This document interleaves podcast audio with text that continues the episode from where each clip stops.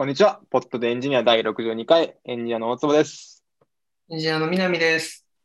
エンジニアの丹治です。よろしくお願いします。よろしくお願いします。なんか、今、Zoom で録音しようとしたら、なんか、この会議は録音されてます的なアナウンスが流れて、ちょっと話し始めるタイミングに戸惑ってましたね。なんか出ましたね。知らず知らずに録音とか録画されて困るケースがあったんですかね、おそらく。まあ、ですかね、やっぱり。まあ、気づきづらいっちゃ気づきづらい。まあ、多分開いたら左上には、録画中です出てるけど、なんか、始まったタイミングでパッと言われたら気づかないっていうのはちょっとありそうかもな。そうですね。まあ、なので多分消せないオプションなんじゃないかって気がしますね、これ。ちょっとびっくりしたけど。知らんけど。もう先週なかったからな。うん、急にですね。いろんなアップデート入るんですね。で、なんか僕はなんかフランス語に今パソコンの設定をしてるので、なんかフランス語で言われてちょっとリスニング力のなさを実感してしまったんですけど。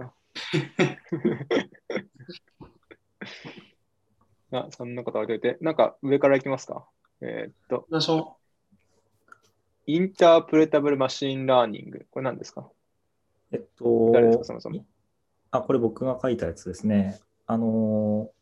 解釈可能な機械学習の話って結構盛り上がってて、去年の2月ぐらいに確か英語のこのインタープリタブルマシンラーニングが出て、その日本語訳が、出ました。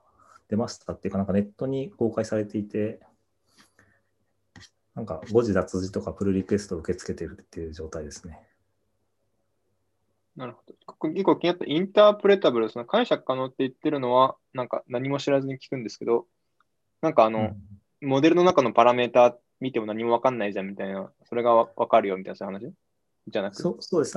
まあ、それも含むし、まあ、問題意識としては、機械学習がどんどん複雑になって、いろんなものを任されるようになったときに、なんか変な挙動とかが起きないことを、なんか、ブラックボックスになって分かんないっていう不安があったりするし、なんか例えばあとは人種差別みたいなものが自然とデータの中に入ってしまって、なんかそういう意図はないけど人種差別をするような、 なんか機械学習のスパム判定ができてしまうとか、そういう問題意識に対して、全部ブラックボックスじゃダメだよねっていうので、さっき大坪君が言ったみたいな中身を見るとか、なんかそういった話をしてます。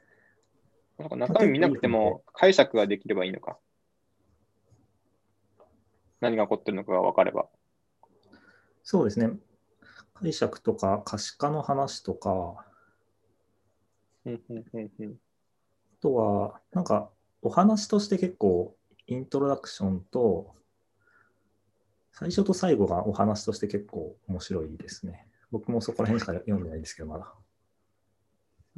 これはなんか、なんで、GitBooks 的な、ブックダウンってやつが書かれてるんですね。この、多分マークダウンを放り込んだら、なんか、ドキュメントっぽくしてくれるサムシン。これ PDF 版とかもあるのかな？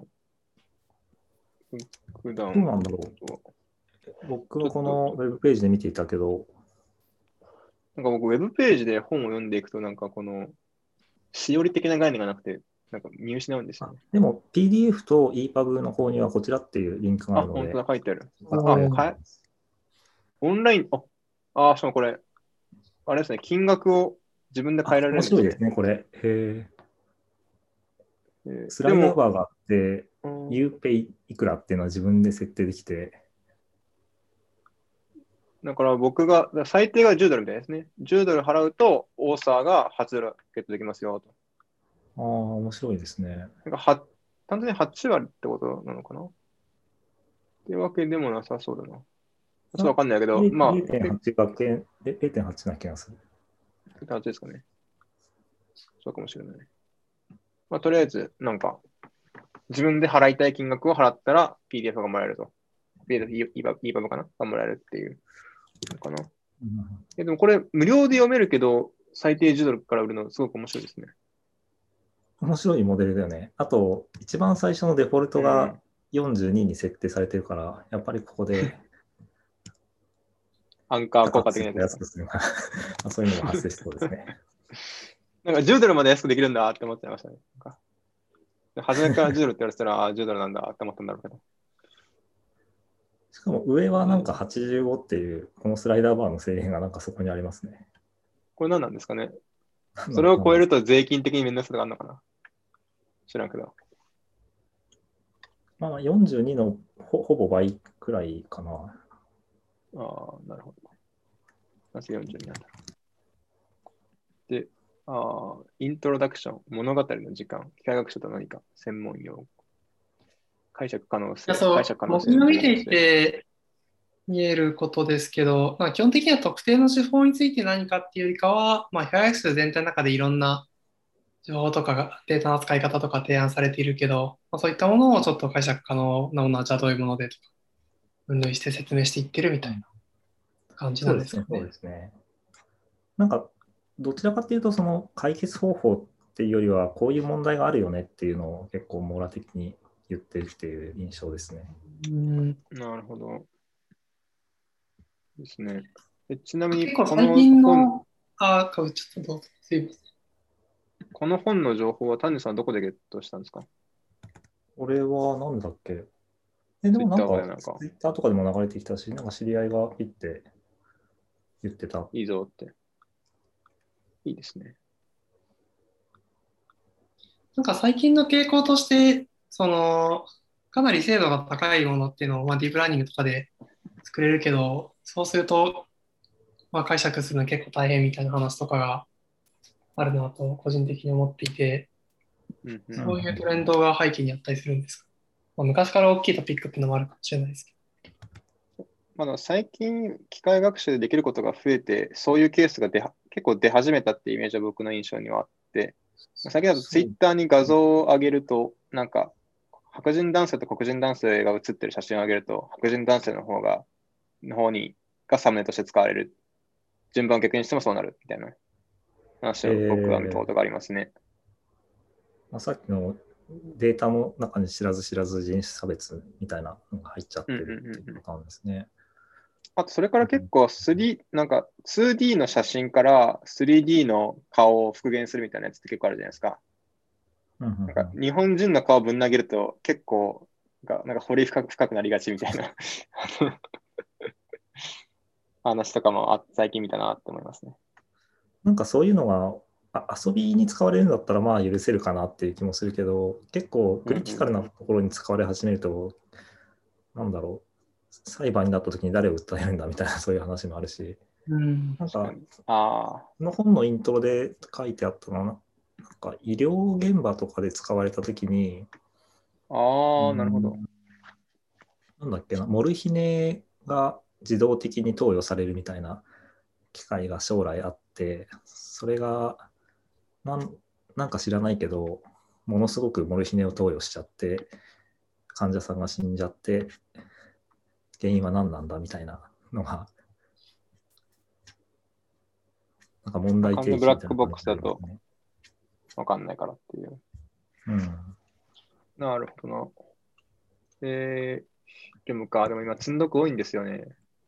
3体もまだ読み終わってないし。3体買ってないです、まだ。3体3が出ましたよ。南さんは買いましたか？いや、3体僕一つも買ってないので。そうなんですか。こんなにエピソードの 5% ぐらいは3体の話で占められてる。このポッドキャストで何回か3体の話言ってるけど、ね、別にここ以外でも名前はよく聞くし、はい、人気ですよね。いや、暑いですよ。もう上下とも買って今は下の途中まで来ましたね。あれ、大坪君は確か英語で読みました。読みました。で、日本語でも今回発売されたので、先週ぐらいだよね、確か発売されたの。先週、そうですね、今日が2日前ですかね。じゃあ早速日本語も読んで、まあ、やっぱ一回読んでる分、なんかサクサク読めていい感じですね。じゃあ僕もとりあえず借ります。ぜひ。まあ、すべての3体の本に言えることなんですけど、最初の20ページからは、あれ、買った本間違えたかなって毎回思うんですけど、なんか、間違ってないっていうのが3体なので。ちょっとその気持ちわかるな。なんか、文学的なんだよね、最初は。そうですよね。あれ継続なんで、でも3対3が一番あれ買った本間違ったかなって思いますから。なるほど。気をつけて。面白いですね。そうなんですよ。いや、皆さん、ぜひ、読んでください。3体、なんかビリビリ動画で、なんかアニメがあるらしいんですけど、なんか日本、まあ、なんか見に行こうとしたら日本からバンされたんで見れなかったんですけど。あ、そうなんだ。悲しい。まあ、あなたの国では見れませんってこと言われて悲しいんですけど。まあ、いつか見れる世界が来るかもしれないと思って、多分中国語なんだろうなと思うから、中国語勉強しようかなとちょっと思いましたけどね。素晴らしい。いろんな言語を喋れるようになる。いろんな言語を喋りたいですね。いいですね。じゃあ3体も読まないといけないし、さっきのインタープリタブルマシンラーニングも読みましょう。そうですね。いいですね。3体はなんか、なんていうんですか、この趣味っていうか楽しみなんですけど、インタープリタブルマシンラーニングは若干こう仕事感出るじゃないですか。なんか、なんかこの知識を仕事に生かす日が来るかもしれないと思いながら読むと、ちょっとなんか真面目に読んじゃって疲れちゃって読まなくなるんですよね。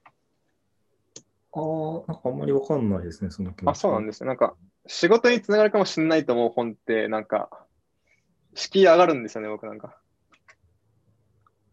あんまりそういう感じしない。南先生の意見を聞きたいです。いやー、別にあんまりそこは考えてないですね。なるほど。まあ、なんか、読んだって言うからにはこれ分かってるんだろうなって思われるかもなとかいうことをちょっと心配したみたいなところをちょっと思っちゃうことがあって。それ面白いですね。なんかそういうあれですね。南さんがまた違うパソコンをいじすることに集中しているように見えますが。南さんは、ちょっと作業中ですか？いや、でもちゃんと出してますよ。すごい。ちなみに何の作業をしてるか共有しないんですか？ MacBook Air を新しく買いまして。いいですね。まあ間違って買った日本語配列のものを売って、その代わりに US 配列を買い直すってことをやったんですけど、それが今週届いたので、ちょうど先ほど開封して、本当はこの放送に間に合わせなかったんですけど、間に合ってないので。大丈夫ですよ。リアルタイム実況中継をしてくれたらいいですよ。といってもなんか別に特に実況することはなくて、でもなんか、エコアシスタントとかを結構普段使いがちだったんだけど、最近それすらもめんどくさくて、なんか本当に最小限の目的に入れるってことをやっていて。最小限のセットアップは何をするんですか？ターミナルの設定だけ変えてます。最小限だ。意外とそれは大事なんだけど、それ以外は別に必要に応じて入れるで間に合うなっていう。自分のビム RC 持ってくるとか。確かにそれはやってる。確かにそれはやってました。それは一応自分のファイルズ置いてあるのがあるから、それを持ってきて言ってます。ワンパスワードを入れるとかそんなのないですか？確かに。いや、確かに言われてみたらそうだ。いろいろある。だから普通になんか GitHub にログインするとかもあるじゃないですか。まあね、確かにね。SSH のキーを。そう、そういうの。意外とこの。連射速度を最高にするっていうのを最初にしないと。わかる。それはやりましたね。結構やってるじゃないですか。意外とありますね、それ言われると。そう、僕最近 Mac で Dock 隠してるんですけど、Dock だけで上のステータスバーも消すようにしたんですよ。はい。これ結構快適で、なんか全然困んないんですよね。で、ちょっとスペース広くなるし。はい。なんかこうすると実質的に全画面、なんかその Mac のアプリを全画面にすると、アニメーションで移動するじゃないですか。その右のバーチャル世界に行ってるものが劣ってくる感じになるので、そこをなんかその、ウィンドウクリッカーで一瞬でパッと切り替わるっていうのもあるし、全画面で使ってる気持ちのところで2個のアプリを右手にバンって並べるっていうのもできるし、意外とステータスバー隠すと快適ってことに気づきました。おすすめします。私もやってるけど、それ以外そんなにいじってなかった。意外といいですよ。今は何やってるんですか？今皆さんの設定を。はい。実況。僕は、そうですね、とりあえずどっか隠してなかったから、今ハイディングオンにして、どう入れようかなって今考えているので。セットアップしてる。じゃあそんな皆さん置いといて、そう、昨日なんか皆既月食だったらしいじゃないですか。ああ、みたいですね。なんか曇ってたんで、見れなかった。見ました？結局見てない。なんか終わりくらいに気づいて見たんだけど、曇ってて、ちょっと欠けてるなぐらいでしたね。あ、ちょっと欠けてるの見えたんですね。全然楽しみを享受できなかった気が自分はしてます。そうですよね。なんか、って感じだったな。なんか、いくつか条件が重なって、結構レアな事象だったっていうことも知ってるんだけど、見なかった。なんかスーパームーンってなんで明るくなるんですか？ちょっと近いんですか？面白いですよね。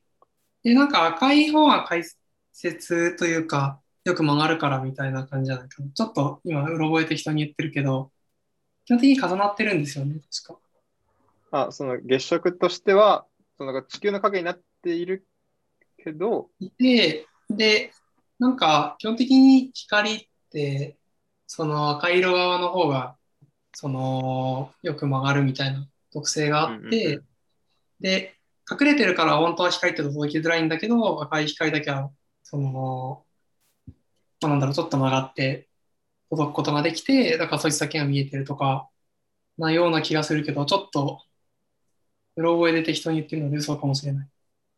まあなんかそんな気はしつつ、スーパームーンって何なんですか？スーパームーンはスーパーなんじゃないですか。わかんないけど。月が明るくなる原理よくわからないんですけど。単純に近くなってるとかもあるんですかね。ちょっと近いってこと。でも、そんな近さでそんな違うのっていう。ごめんなさい。全然知らない話だな、これ。今ちょっとウィキペディア見たんですけど、地球から月までの距離は楕円軌道であるため、約35万7000キロから40万6000キロまで変化する。結構変化するんですね。ああ、そうなんですね。その結果、一番近いものは、一番近い時っていうのは、一番遠い時よりも 14% 大きいと。大きく見える。これはおそらく面積的なのかな、それとも半径的なのか、ちょっとどっちか分かんないけど、とりあえず大きく見えて、その結果、30% ほど明るく見えると。なるほど。確かに。30% 明るくなったら。結構明るそうです。それと皆既月食が昨日重なったんですか？重なったらしいですね。なるほど。面白いですね。そんなに変わるんですね。なんか月までの距離って38万キロだと思ってた。これの平均値なのかな、もしかして。なんか1秒よりかかるってイメージがあって。はい。高速でですね。高速で。でも今、この、今さっきの35万いくつってのと、40万いくつっていうのを平均取ったら38万になったから、多分僕が知ってた数字は、なんか、平均値だったんだろうな。もしくは、なんか、アポロかなんか行った時がそうだったか知らんけど。そんな数十年で変わんないでほしい。いや、だから一周することに変わるってことじゃないですか、だから。だからその楕円軌道だから、一周することに変わるか。だから、大概のもの、なんか、高校物理でケプラーの法則かなんかやったときに、なんか、楕円軌道で回ってるみたいな。なんか地球も楕円軌道でって言われたときに、嘘だろって思った記憶はあるので、なんか楕円なんだなっていう気持ちはちょっとありますけど。まあ、皆既月食、月が赤くなるのはなぜっていうページを見ているんですけど、僕もさっきの説明でなんか微妙にっていうか、ここのページで言われているのとは違っていて、その光が散乱されやすいかどうかで変わっているんだっていう説明がされています。デイリー散乱だっけ？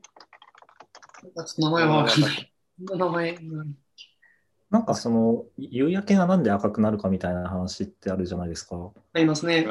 あれってどちらかというと赤い光の方が直進して、青い光は散乱するからだと思っていたんだけど、違うかな。確かに。そうか。夕焼けの時の方が大気をいっぱい。その話で説明されていますね。はいはい。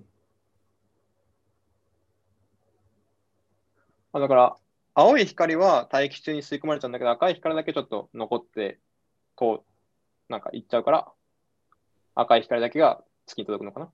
あ、そう、そういうふうに説明されてますね。僕の今見ているフィントのポストページだと。じゃあ、それです。スーパームーンと皆既月食の謎は解けました。スーパーレッド楕円ムーン。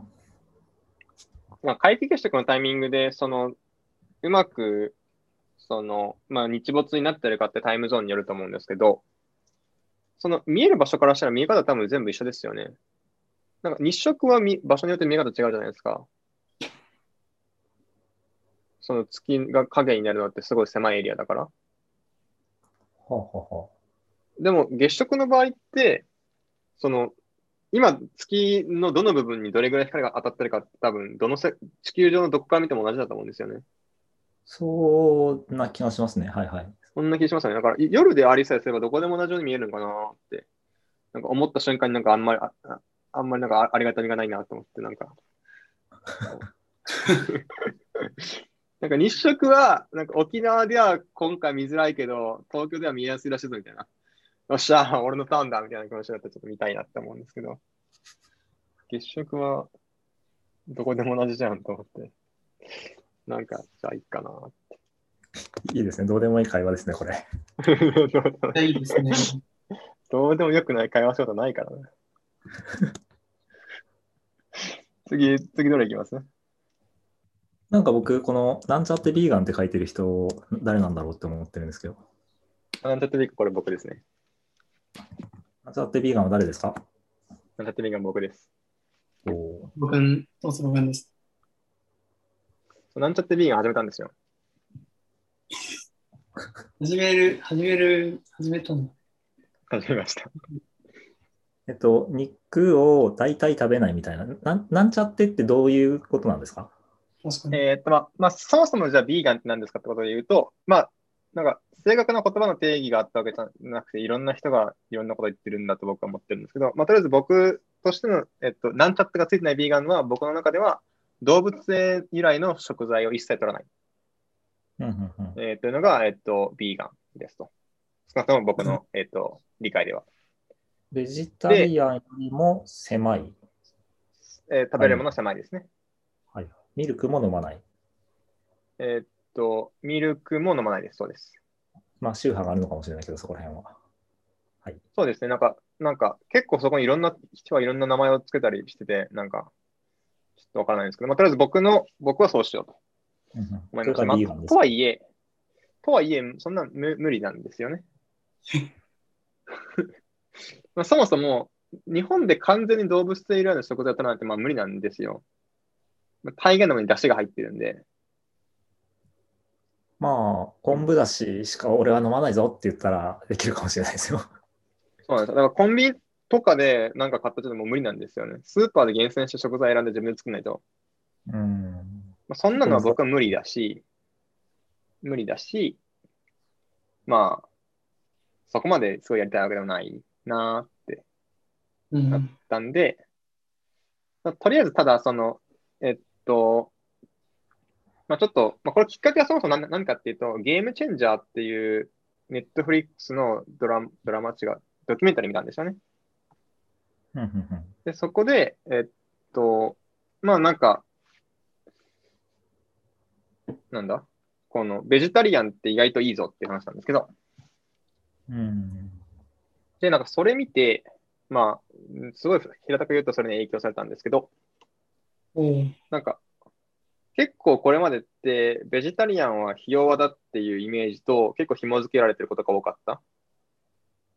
その例えばなんですけど、とある映画である男がある男を殴って、やべえな、お前ベジタリアンかみたいな、そういう煽り文句があるみたいな、そういった世界がこうあって、あるんですが、そのゲームチェンジャーという話の中ではアスリートにフォーカスするんですよね。アスリートの中で、まあ、ベジタリアンでやってる人で、世界トップの人を取り上げてて、この中に、例えばそのアメフト選手がいるんですよね。アメフト選手、ベジタリアンでやってるけど、今が一番、なんか、体重も重くなってて、強くなってる時期なんだよね、みたいな。みたいな話があって、別に、ベジタリアンであるか、つまり動物性のものを取らない、肉を取らないっていうことと、その体が弱くなっていくと別に関係ない話なんだよって話がありますと、うん、みたいな話があってなんかそれいいじゃんって思ったのとなんか普通に体調良くなるって話をなんか聞くのでそれは気になるなみたいななんかそうだねなんか体調そのポリシーのためにやってる人と自分の体が健康になるためにやってる人ってなんかちょっと違うそういろんなパターンがあるんですよねでなんかその割と日本でツイッターとかでたまに見るのがなんか、ビーガンはなんか動物はかわいそうなんて言ってるが、なんか、なんだ、その植物は、じゃあ生物ないのかみたいな議論をふっかける人だったり、まあその、なんですかね、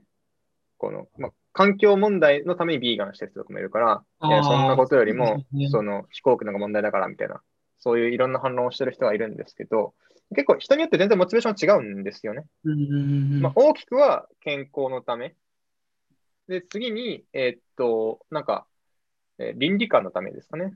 その殺傷社会という倫理観のため。うん、そして、地球環境のため。まあ、大きく3つだけで、3つあるのかなって僕の中では思ってるんですけど。うん、まあ、僕は割とどのモチベーションもあって、もともとちょっとなんかそういうところに興味があって、ただなんか、肉食わねえって無理じゃんって思ってたんですよね。なんか、はい、無理。僕は肉大好きなので、なんかそこまでしたくないなっていう。線を引いたのか知りたいですね。そうなんですよ。で、ただ、その、まあ僕は結構、その中でも環境問題に一番興味があるんですよね。なるほど。なんかやっぱりその牛肉を作るために排出される CO2 の量とかちょっと気になるんですよ。うん、で、その最近だとインポッシブルミートとか、そういう代替肉、うん、植物性食材で作った肉っぽい味のサムシングっていうのが結構出始めてますと。それが美味しいんだったらいいんだけどな、はい、日本でないんだよなと思ってたんですけど、できるかなと思っていろいろ調べてみたら、意外と大豆で作った代替肉ってアマゾンで普通に売ってるんですよね。ああ、はいはい。あ、じゃあと思ってちょっと試してみたら普通に美味しくて、なんか、ちょっと食材選ぶ必要があって、やっぱりその肉の味を楽しもうと思ったら結構きつい、なんか大豆っぽいなって感じがするんですけど、なんかちょっと中華っぽい濃いめの味付けの野菜炒めに混ぜるとか、僕はよくキムチと一緒に混ぜて食べ、まあ豚キムチ、まあ豚ではないが豚キムチとか言って作って食べたりとかするんですけど、そういうちょっと味濃いめのやつだったらマジで肉と違和感ないんですよね。すごいですね。大豆由来で。すごいんですよ。しかも結構安いんですよ、これが。あと保存が効くんですよね。それって乾燥された状態で来て。そうなんですよ。乾燥された状態で常温で保存できるんですよ。で、それを水で戻すんですよね。なんで、すごい楽。まあ、楽ってほどでもないんですけど、なんかやっぱ水で戻すの、ちょっと時間かかるのめんどくさいとめんどくさいんですけど、なんかその、冷凍とかしなくていいし、常温でペット置いておくだけだし、いっぱい買えるし、あとグラムあたりだと肉より安いっていう。あ、でも確かに常温で保存可能なもの結構好きなので、そうですね、無菌充填とは。確かになんか普通に Amazon で大豆ミートって。うん、ああ。酢豚とかって別になんか肉なのかそのタレの味なのかよくわかんないみたいな感じになってるじゃないですか。そうですね。だからそういうのはいいかもしれないですね。うんうんうんうん、なんでそのまあ大豆ミートで検索したらいっぱい出てくるんですよね。1個おすすめは大豆の肉まんで、肉まんも中結構味濃いめっていうのがあるので、肉まんマジでよかんなかったです。なんか冷凍肉まんが売ってて。大豆ミートマンですかね。なんか緑色のパッケージでしたけど。なんか横長の冷凍食材っぽいやつ。多分。ちょっとまあ後で探しましょう。はい。まあというのがあって、まあなんか、いや別にすごいたくさんお金払わずに、なんか自分の 食の好みっていうのを大きくねじ曲げずにやれるんだったらよくねということで、まあちょっと選択肢があるときにはまあビーガン食を食べようということにしました。まあ、選択肢があるのはっていうのはどういうことかというと、別になんか友達と焼肉行こうぜって言われたら別に行くし、なんだろう、ちょっと昼飯買いにコンビニ行ったらちょっとお腹にたまるものは全部動物性食材入ってましたって別に気にしないんですけど、さあ今日今から何食おうかなって時にはじゃあビーガン食をっていうふうに選ぼうかなと思ってます。なんか無理がない感じでいいですね、それは。そうですね。なんか結構ビーガンとかっていうとかなりストリクトなイメージあると思うんですけど、まあ、実際ストリクトだと思うんですけど、まあ、別に0-100じゃないなってことをちょっと思ったんですよね。なんかアルコール中毒の人が明日から全部やめるって、まあ、別にちょっと難しいんですよ。ちょっと最近飲みすぎてるなっていう人がちょっとやめるのって難しいと思うんですけど、とりあえず水曜日は断酒する日みたいなことから始めても全然健康にいいと思うんですよね。そうですね。うん、そうですね。なんでそれぐらいのテンションでいいかと思って、なんでとりあえず僕は選択肢があったら、まあベジタリアンを選んで、その中でもなんか動物性食材がないものがあればそれを選ぶと。まあ、美味しければっていうふうにやっていこうかなと思いましたという話でした。なんちゃってビーガンの話でしたね。なんちゃってビーガンの話でした。いいですね、いい話です。ズームがそろそろ切りそうな気がします。はい、そんな気配がありますね。まあ、こんなところですかね。じゃあ、なんちゃってビーガンの話でした。第62回、ポッドでエンジニアでした。ありがとうございました。はい、ありがとうございました。